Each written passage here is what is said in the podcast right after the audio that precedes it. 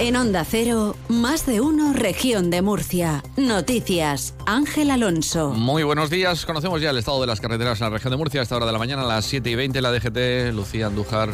Muy buenos días. Muy buenos días. Hasta ahora van a encontrar circulación fluida y cómoda en toda la red de carreteras de Murcia. Las entradas y salidas están totalmente despejadas y no registramos incidencias en la red principal o secundaria ni tampoco en los accesos a los pequeños núcleos urbanos. Aún así, desde la DGT les vamos a pedir mucha precaución al volante. Tranquilidad en las carreteras en estos momentos en la región de Murcia. Vamos con el tiempo que nos espera para este miércoles 31 de enero, último día de este mes de enero. En la Agencia Estatal de Meteorología pues tenemos a Iván Albert. Buenos días. Buenos días. Hoy en la región de Murcia comenzamos la jornada con brumas matinales y cielos nubosos que tenderán a irse disipando y despejando a lo largo de la tarde, quedando los cielos poco nubosos, con el viento también que arreciará de intensidad moderada en el litoral y con temperaturas que se van a mantener sin grandes cambios, alcanzando de máxima los 19 grados en Murcia, 18 en Lorca, Mazarrón, Yecla y Molina de Segura, 17 en Águilas, Cartagena y Cieza y 16 en Caravaca de la Cruz. Es una información de la Agencia Estatal de Meteorología. 21 minutos pasan de las 7 de la mañana a 13 grados de temperatura en estos momentos en el centro de Murcia.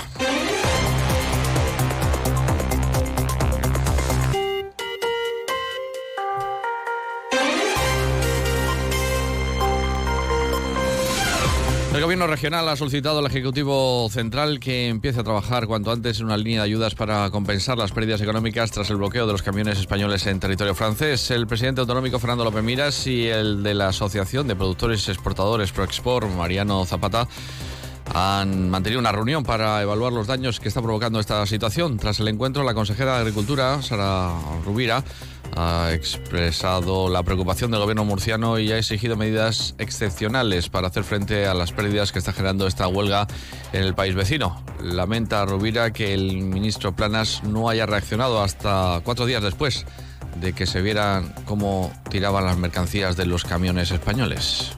Han sido cuatro días desde que se iniciara una crisis que puede tener consecuencias muy graves para los productores de frutas y hortalizas de la región de Murcia.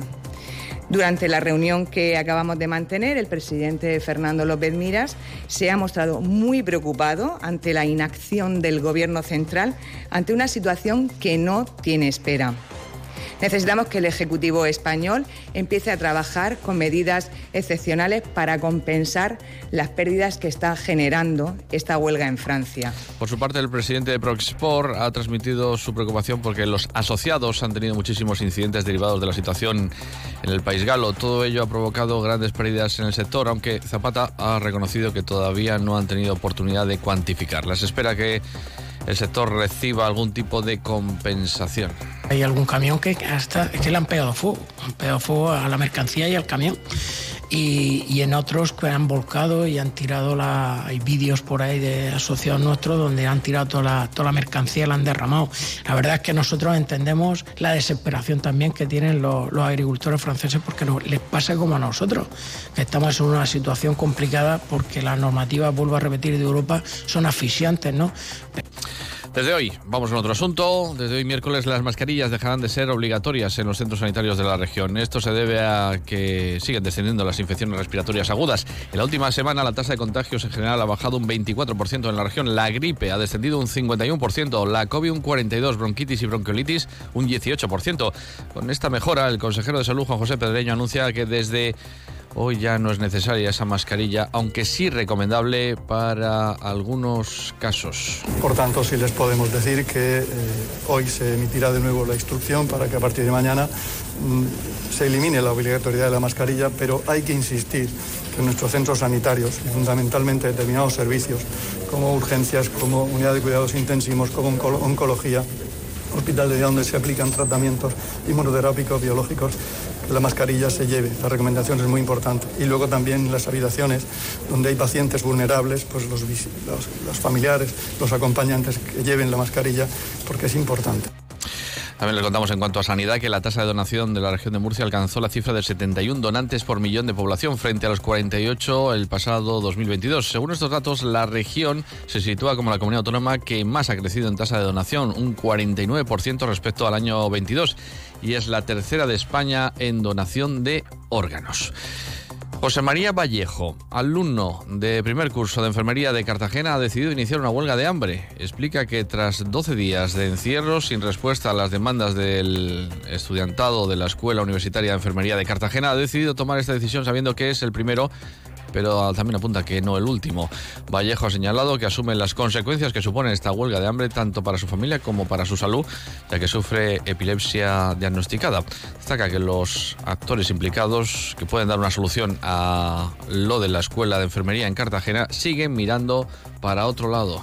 Llevamos 12 días de encierro y por aquí nos ha pasado Noelia Arroyo como alcaldesa de Cartagena. Tampoco ha pasado por aquí el consejero Vázquez.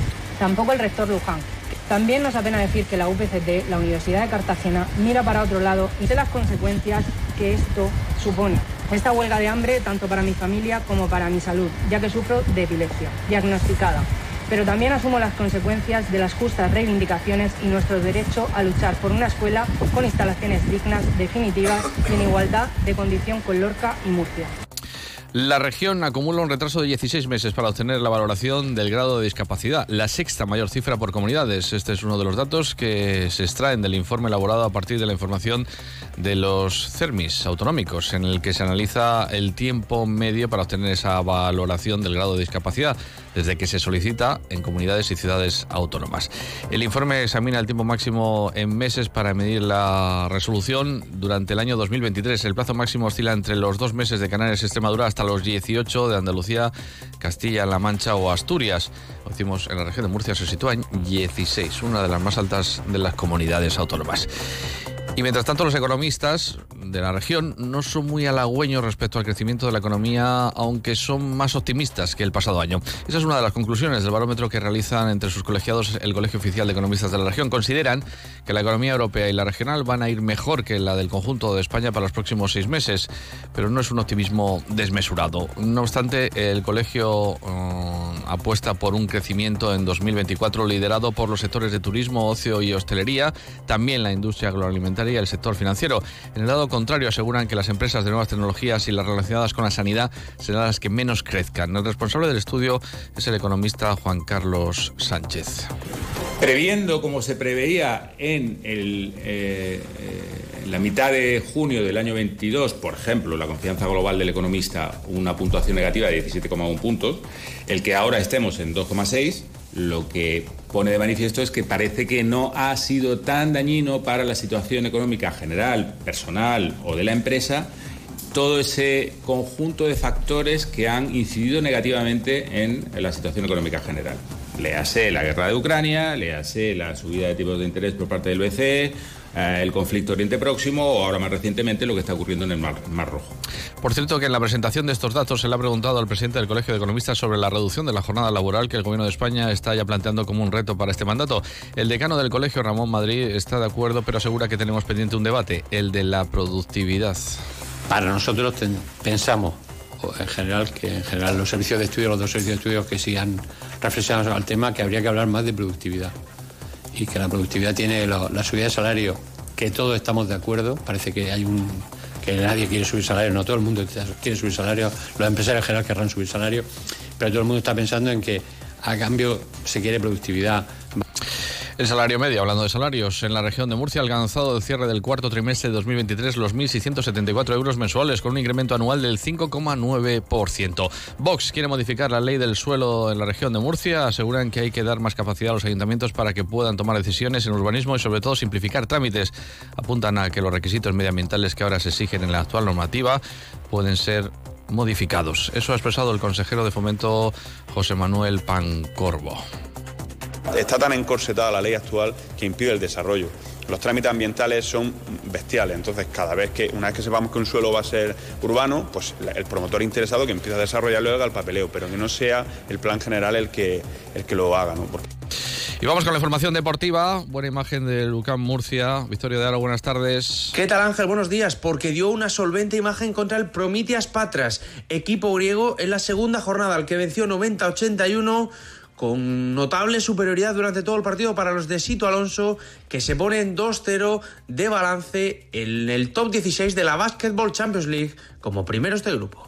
Pues buenos días, Victorio.